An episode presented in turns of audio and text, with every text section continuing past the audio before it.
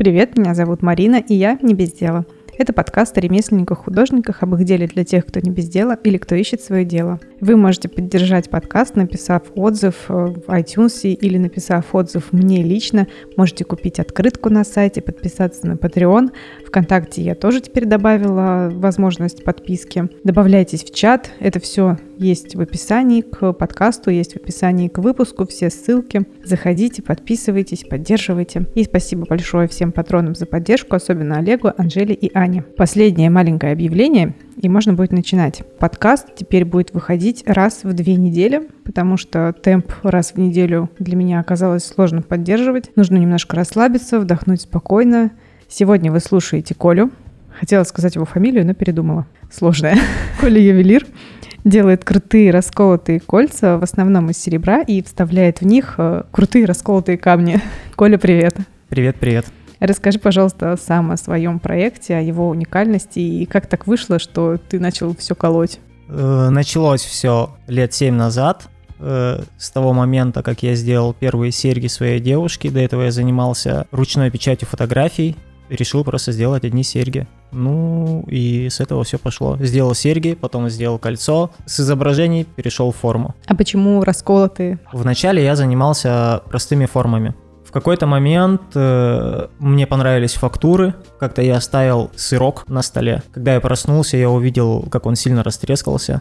Мне это очень понравилось. Я подумал, что это можно перенести как-то в металл. Почти год я вынашивал это в голове, как это все сделать. Я пробовал разные технологии, замораживать, пробовал сушить, там, снимать формы, вообще ничего не получалось. Почти спустя год я сделал первое кольцо, и я понял, что мне в изделиях больше нравится динамика, чем статичные минималистичные формы.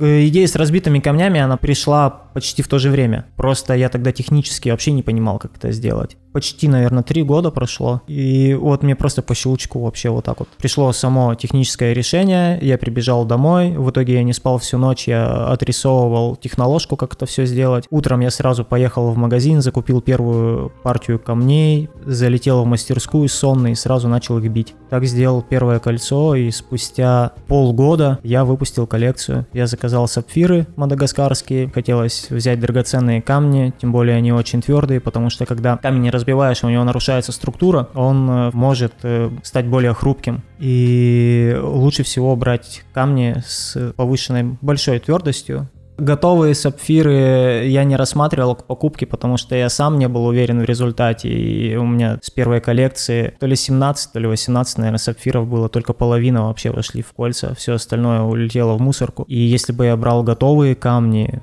с такой же каратностью, это бы мне вылетело в очень огромную сумму. Хорошо, что мне вот помогли люди, огранили сырье. Ты сначала бьешь камни, да, а потом... А я не скажу. Тогда следующий вопрос про то, как ты разрушаешь серебро, я тоже не буду спрашивать. Именно какие-то моменты технологии не очень хочется говорить. С тобой повторяли уже? Да, и не раз. Есть даже человек, который откровенно мне просто говорит, что ну да, мне нравится, что ты делаешь, и я работаю в твоем стиле, типа, и повторяю, ну ты не переживай, я стараюсь в России не продавать. Насколько технически сложно? Я знаю, что у тебя есть кольца, которые а, разбираются. Это новая коллекция будет. Э, это уже спойлер, да, сейчас? Да, ну пусть будет спойлер, все равно вообще, я этого не скрываю. Я анонсировал, что она выпустится 1 декабря, и там должно было быть 7 колец. Ситуация в другом я не понимаю, как ее сделать. То есть дизайн вырос в голове, а технологию создания я еще не совсем проработал. Скоро выйдет несколько изделий под коллекции, потому что я пока эту делал, придумал еще другую, но проще, и такой думаю, ну пока я выпущу вот это, я захлебываюсь идеями и продуктом, который пытаюсь выпустить, и очень много всего не успеваю выпускать, потому что все время бегу. Надо тормозить себя немного. Перескакиваешь с одного на другое? Очень распыляюсь, да. Я понимаю, да, это очень сложно взять себя в руки и заниматься чем-то одним. Всегда кажется, что идея, которая вот новая появилась, она круче надо. Да, и зачастую ее нужно как можно быстрее реализовывать потому что потом мастерская превращается в такие отдельные коробочки с кучками разных изделий недоделанных. С одной стороны, вроде бы хорошо, что ты потом это по-другому переосмысливаешь, уже свежим взглядом на это смотришь, без вот этой агонии. А с другой стороны, Э, пока ты не увидишь готовый продукт, у тебя полной оценки этого не сможет произойти. Более того, не самой оценки, а реализованности самой идеи. Ты вроде думаешь, ну не сделал, не сделал, сделаю лучше. Надо все из себя вообще выгонять. Вот если это все не выгонять, э, начнется просто и выгорание, и внутренняя усталость от того, что делаешь, делаешь, делаешь, распыляешься, а на выхлопе продукта готового нет, потому что перескакиваешь с одного на другое. Постоянное вот это чувство незавершенности, которое преследует. Да, ну нужно в какие-то моменты тормозить себя. Вот доска без перерыва пополняется новыми эскизами, и невозможно генерирование вот это в башке остановить. Но его нужно тормозить, потому что нужно, чтобы это уравновешено было, 50 на 50. Иначе сядешь абсолютно без изделий, забросанный бумажками и какими-то идеями, и ничего на выхлопе не получится. Ты, получается, технологию сам, да, разрабатывал, то есть да. с нуля, и ты до конца уже пришел, ну и постоянно совершенствуешь ее, чтобы да, добиться да, да, нового. И это круто прям. А какое было изделие, которое ты такой сделал и думаешь, ну все, я молодец, я крутой. Именно вот первое разбитое кольцо, что было круто, потому что я не понимал, получится у меня или нет до последнего момента. То есть пока я его прям в руке готовое не взял, я был самым счастливым человеком на свете. Причем совет просто вообще всем людям, все, что ты делаешь, все, что ты прорабатываешь, записывай на бумаге. Каждый градус температуры, каждую, куда ты что залил, что ты сделал. Потому что первое кольцо, которое я сделал, его купили в первый же день, и я его больше не видел. Оно у меня есть только на видео, и я не могу его повторить, потому что я не записал точный состав, из чего я делал заготовку. Повторить я его до сих пор не могу, и когда смотрят видео там в инстаграме вот этого первого кольца, там, о, вот такое, я такой, ну как бы могу сальто назад сделать, но не факт, что я его смогу повторить. Была еще одна модель кольца у меня, я сделал два кольца, и такой думаю, сделаю коллекцию. Такая крутая фактура получилась, вообще все здорово. И все, и не сделал. Потому что сил делать у меня больше не получилось. А долго уходит? Э, много времени нужно на изготовление кам... колец с трещинами? По-разному. Если это... Также все зависит, допустим, от камня. Если камень нужно гранить, естественно, это нужно сначала заказать сырье, потом его нужно огранить, а потом его нужно бить. То есть тут уже дополнительная работа и дополнительные временные ресурсы. Если это сразу готовый камень, если он полудрагоценный, его свободно можно купить в магазине, то это, конечно, быстрее все происходит. Дальше уже дело там за изготовлением. Ну, конечно... А само кольцо, то есть, ну, это технологически долго? Самое главное это аккуратность, потому что тут на каждом этапе есть э, момент, когда все все старания могут пролететь. Нужно бить камень, камень не разбился, ты такой, ох, все как бы кайфово. Далее, естественно, ты делаешь кольцо, происходит ситуация, что что-то может не пролиться, что-то может не отлиться. Форму ты с этого не можешь снимать, потому что это уже не то пальто будет, и силикон в такие мелкие трещины, он просто даже не затечет, ты не снимешь просто такие фактуры. Последний-то этап, когда у тебя вроде бы и с камнем все в порядке, литье вроде бы хорошо прошло. Ты такой, добрый вечер, сегодня мы будем крепить камень, а камень-то уже не целый. Ну, целостности нету, соответственно, он может быть более хрупким, особенно по краям, вот эти вот острые всякие сколы, кусочки. А тебе это все нужно металлом обжать. Ты просто проделал работу, допустим, там месяц, и ты на финише можешь просто все легко закосячить. И ты такой, здравствуйте, я вам буду делать другое кольцо эмоционально, я скажу, это очень тяжело. Конечно. Не всегда от тебя зависит это все э, а, от материала. К тому же у меня были ситуации, когда я делал восковки, ну, формы под кольца, которые потом заливаются металлом, в данном случае серебро. Но делал их, так сказать, долго. У меня просто лопнула опока, то есть в которую заливается серебро. И у меня просто вся моя работа, которую я делал не одну неделю, ну, в мусорку. От этого никто не застрахован.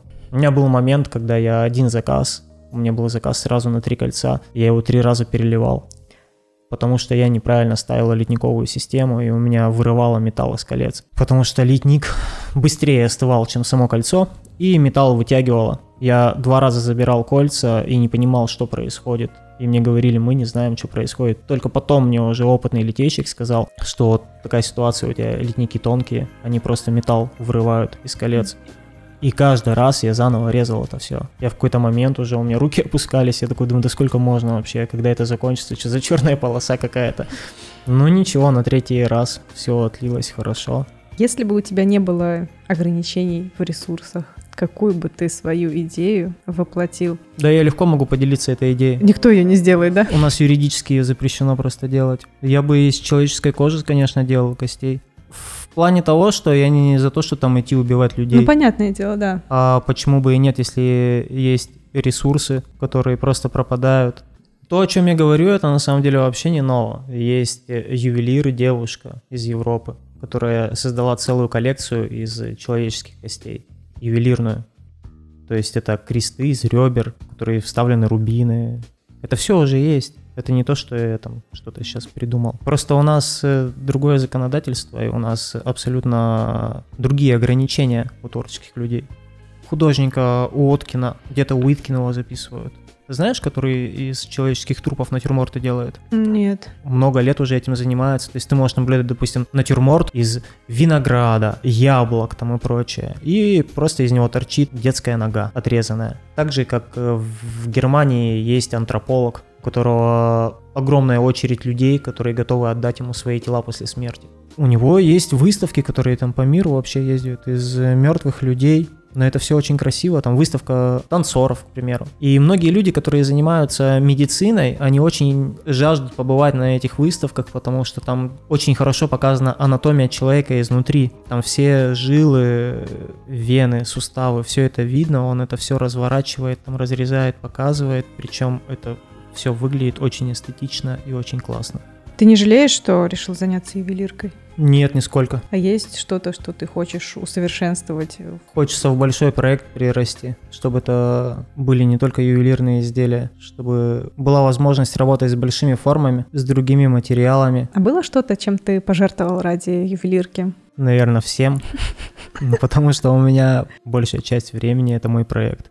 Он для меня это самое важное, что у меня есть. Ты им занимаешься не ради денег, а именно потому, что ты горишь этим делом. Деньги — это последствия того, что ты делаешь. То есть если ты не, не горишь, ну а нафиг этим заниматься вообще. Если бы я хотел деньги зарабатывать, то я бы не делал продукт, который ты делаешь, и ты не понимаешь. Кому это надо, типа, вообще, типа, продаст он, не продаст. А было такое, что ты сомневался, что, блин, Зачем? Зачем надо все бросать, уходить? Да.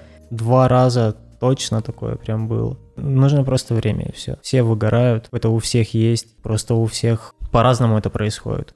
У кого-то тяжело, у кого-то незаметно, кто-то быстро встает, кто-то медленно, кому-то помогают встать, кто-то может вообще не встать. Любой художник, он все равно нуждается в оценке своего творчества. Зачастую, когда люди наблюдают э, красивую страницу в Инстаграм, они думают, а у него и так все типа классно, а вот у него все красиво, да, и что, да, он сам типа все знает. А нет, все на самом деле это как раз наоборот происходит, потому что зачастую этот человек, возможно, и не подпитывается извне оценкой своих работ. Возможно, ему поэтому там и не пишут, слушай, а ты классные там вещи, допустим, делаешь, потому что все смотрят, типа, что там вот это хвалить? Он там сам знает, что это красиво. Обратной связи никакой нету, отклика никакого нету, тебе только кто-нибудь из твоих близких друзей напишет там, ой, там, Коль молодец, там, Поэтому поддерживайте художников, поддерживайте вообще всех, кто чем-то занимается, им это очень надо. Но я хочу сказать, что ну, если взять, например, даже чисто твою страницу, как будто не настроено какое-то теплое взаимодействие с пришедшим человеком. Вообще не настроено. Вот, я ну и, согласен, соответственно, да. как бы нет запроса от тебя, и поэтому ты у людей нет а, стимула, чтобы отдать свою какую-то реакцию. Возможно, да. У бренда на данный момент нету лица, люди не знают, большая часть, кто это делает, что это делает, что я вообще несу, и что это, зачем, вообще, что это такое. Они хотя бы знают, как тебя зовут? Заказчики, наверное, да. А ты сможешь рассказать про процесс создания какого-нибудь изделия? В прошлой коллекции вот интересное кольцо было, которое рыжавое было, при этом это серебро было рыжавое. Я понял, что серебро действительно очень тяжело заржавить, только если в нем присутствует некая лигатура, которая может схватить на себя некое количество ржавчины. Поэтому я вокруг серебряного кольца делал второе кольцо ржавое. Выращивал ржавчину на ржавчине вокруг кольца. Это длилось долго, я не знаю, месяца три, наверное. Круто получилось.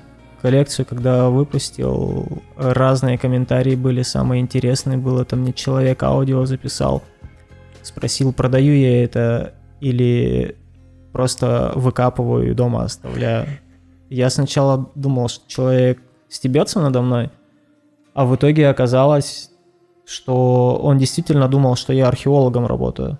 Расскажи, пожалуйста, о нескольких локальных проектах, которых ты хочешь поддержать или которые просто нравятся.